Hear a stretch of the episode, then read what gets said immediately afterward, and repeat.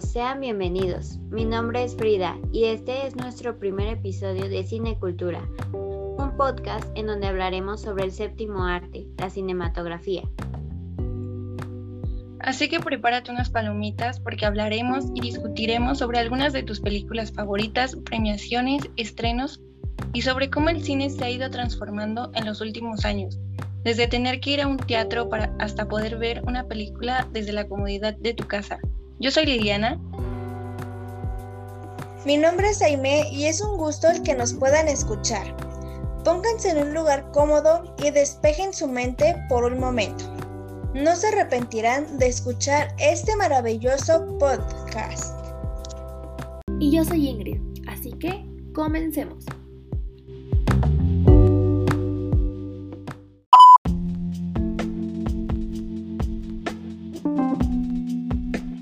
Capítulo de hoy hablaremos sobre algunos de los acontecimientos más importantes dentro de la industria del cine y sobre la incertidumbre cinematográfica en tiempos de pandemia.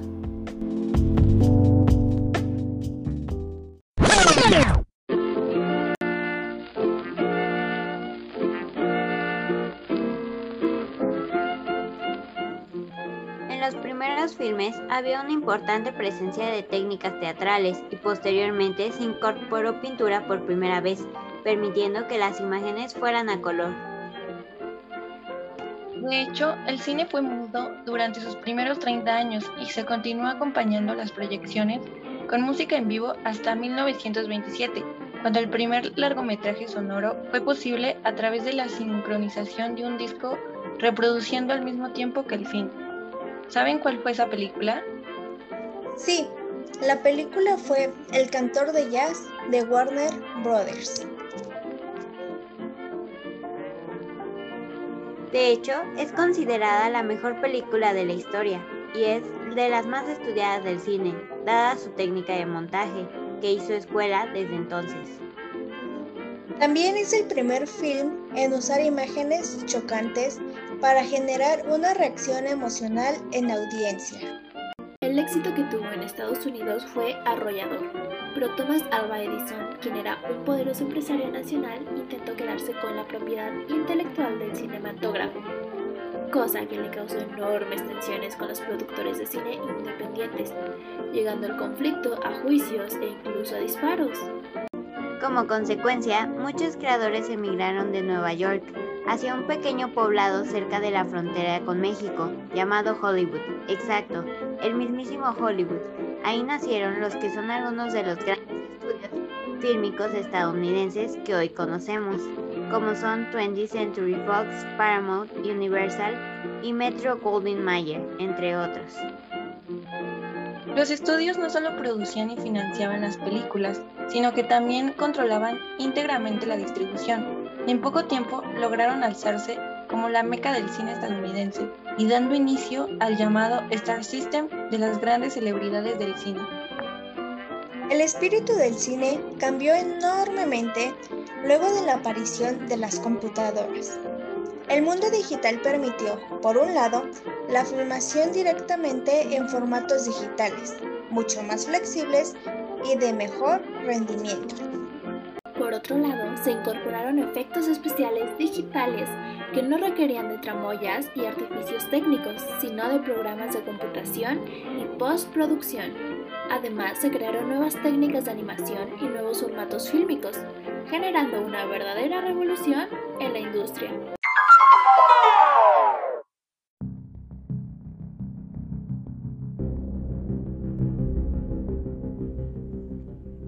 Que obvio decir que todos hemos sido afectados drásticamente durante estos tiempos de pandemia, pero cabe mencionar que el cine es uno de los lugares más perjudicados. Salas vacías, películas canceladas o estrenos postergados, grabaciones y premiaciones en pausa.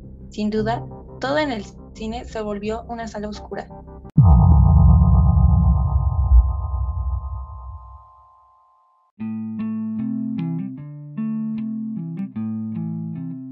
Tristemente, el cine fue y es una de las industrias más afectadas durante estos tiempos.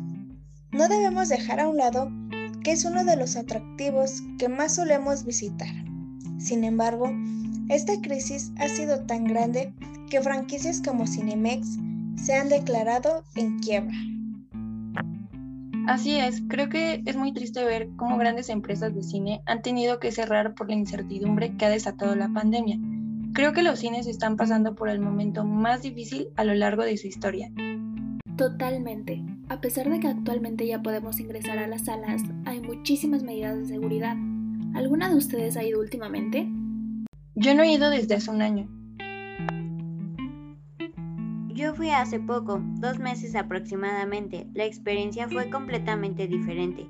Solo éramos como seis personas en la sala. La comida era escasa, casi no venden. No hay mucha variedad de palomitas, bebidas, dulces como antes. Se siente un ambiente un tanto tenso y triste. Inclusive, no había ningún estreno. Todas eran películas pasadas que estaban volviendo a reproducir. Nada de variedad, ni siquiera en los horarios. Fui al cine hace unos días. Desafortunadamente, no entré a ver una película debido a que, como mencionaron, no hay variedad y por lo tanto, ninguna película se me hizo atractiva. Pero debo mencionar que no había gente como imaginé, a pesar de que cumplían con las medidas sanitarias adecuadas. Debo confesar que yo no he ido al cine desde hace un largo rato, de hecho, poco antes de que empezara la pandemia pero al contrario de ustedes sí me ha llamado la atención ir, ya que la nostalgia de ver películas viejas proyectadas de nuevo en el cine es lo que me atrae, y no creo ser la única. La verdad es que prefiero ver las películas desde la comodidad de mi sala.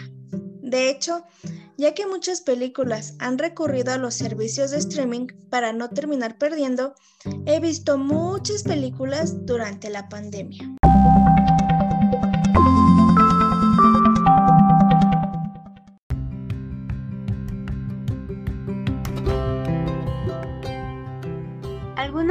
Contratado algún servicio de streaming en esta pandemia? ¿Cómo ha sido su experiencia con ellos? En esta pandemia hasta tuvimos el estreno de Disney Plus. Sí, de hecho yo contraté Disney recién que se estrenó en México para poder entender la euforia que estaba causando. Y siendo honesta, me pareció una plataforma muy completa y me gustó cómo está distribuida. Sin embargo, siento que todavía le falta desarrollarse.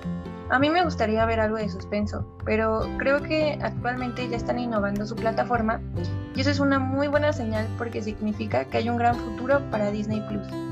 Sí, de hecho, en Estados Unidos, hace unos meses, se incluyó en la plataforma una pestaña llamada Star para poder ver las películas y series que no son aptas para niños, como Los Simpsons, Modern Family, entre otros.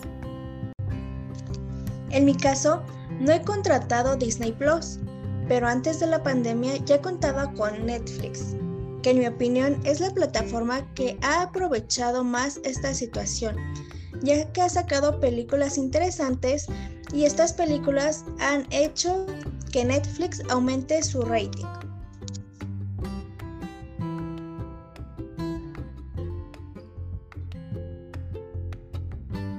Les quiero compartir unos datos para que vean la magnitud del impacto que tuvo la pandemia en la cinematografía.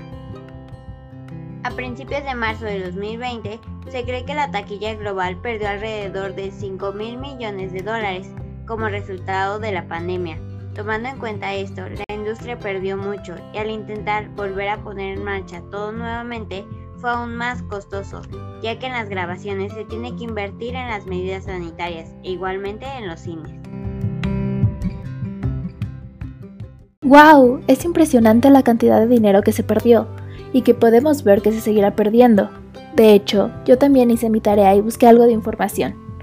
Encontré que de marzo del 2020 a febrero de este año, 2021, la industria del cine en México acumuló pérdidas de nada más y nada menos que la cantidad de 18.407 millones de pesos.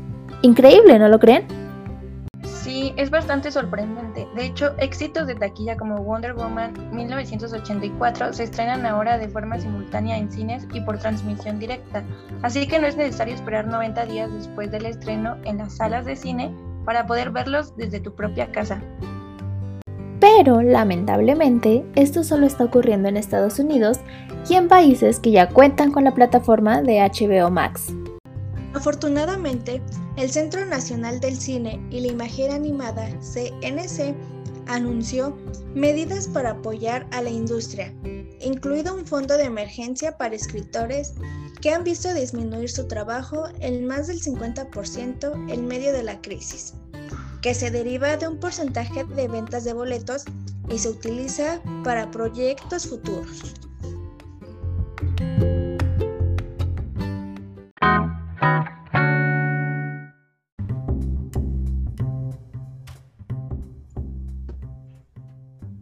Disney, Universal, Sony, Warner Bros. o Paramount Pictures son algunas de las grandes compañías que ya han anunciado retrasos en los grandes estrenos previstos para el 2020. Y mientras algunas películas se han pospuesto hasta finales del mismo 2020, otras han decidido posponer los estrenos un año, hasta mediados del 2021. Incluso algunas películas aún no tienen fecha prevista de estreno, algunas de ellas hicieron sus, estrenos por plataformas como Soul de Disney o Corre de Sarah Paulson en Netflix. ¿Cuáles eran las películas que más esperaban o el público esperaba? Una de las películas más esperadas en el cine es El Conjuro 3. El diablo me obligó a hacerlo. Esperamos que esta atraiga a más público y el cine logre aumentar sus ventas para que no se vea tan afectado o mínimo logre sacar la inversión de dicha película. En mi caso, al ser fan de la franquicia de Marvel, me emocionaba ver Black Widow, donde íbamos a por fin poder conocer los inicios de una mujer clave para las películas de Avengers, de la que poco sabemos. Esta se planeaba estrenar en noviembre del 2020 y se espera ahora el 9 de julio de este año. Rápidos y Furiosos 9 se une a la oleada de retrasos de películas en los últimos meses por culpa de la pandemia, ya que debido a esto ha tenido que cambiar la fecha de su estreno en tres ocasiones. De estrenarse el 28 de mayo, ha tenido que aplazar nuevamente su lanzamiento al 25 de junio de este año. Yo esperaba la llegada del live action de Mulan, una de mis películas favoritas de todos los tiempos, pero al estrenarse en Disney Plus, en los países que ya contaban con la plataforma, al checar mis redes sociales me llené completamente de spoilers. Y ya para cuando se estrenó la aplicación en noviembre del año pasado en Latinoamérica, ya fue demasiado tarde.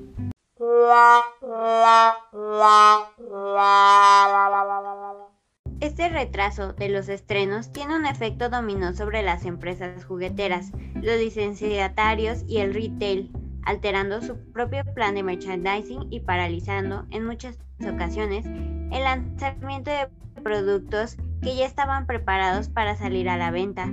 En algunos casos, incluso ya se podían encontrar en las estanterías de las tiendas, y alterando también los programas de licensing que suelen acompañar a los grandes estrenos del cine. Parece poco el impacto del cine en nuestras vidas y en la economía, pero esto ha demostrado que es una cadena de dependencia económica del séptimo arte.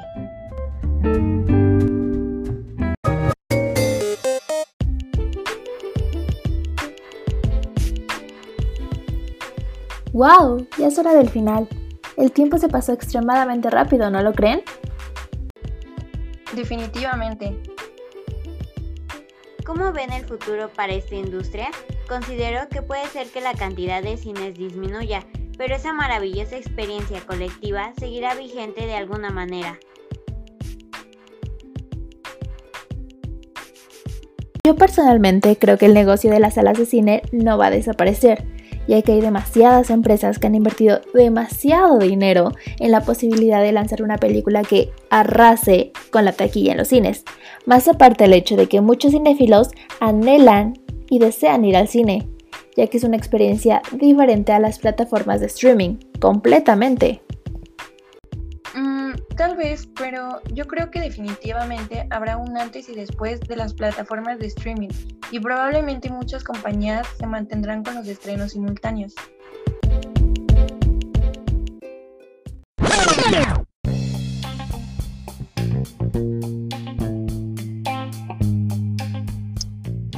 No debemos perder la cultura del cine, ya que es muy importante. Y lo mejor de todo es que las películas nos dejan una gran enseñanza, así sean de terror, romance, comedia, etc. Además, nos sirve para despejarnos un rato de lo cotidiano y abrir nuestra mente a nuevas cosas y diferentes, ¿no creen? Completamente. Sí, debemos empezar a valorar todo esto para evitar que desaparezca en los próximos años. Y así concluimos este capítulo. Esperamos que les haya gustado. Nos vemos en un próximo episodio.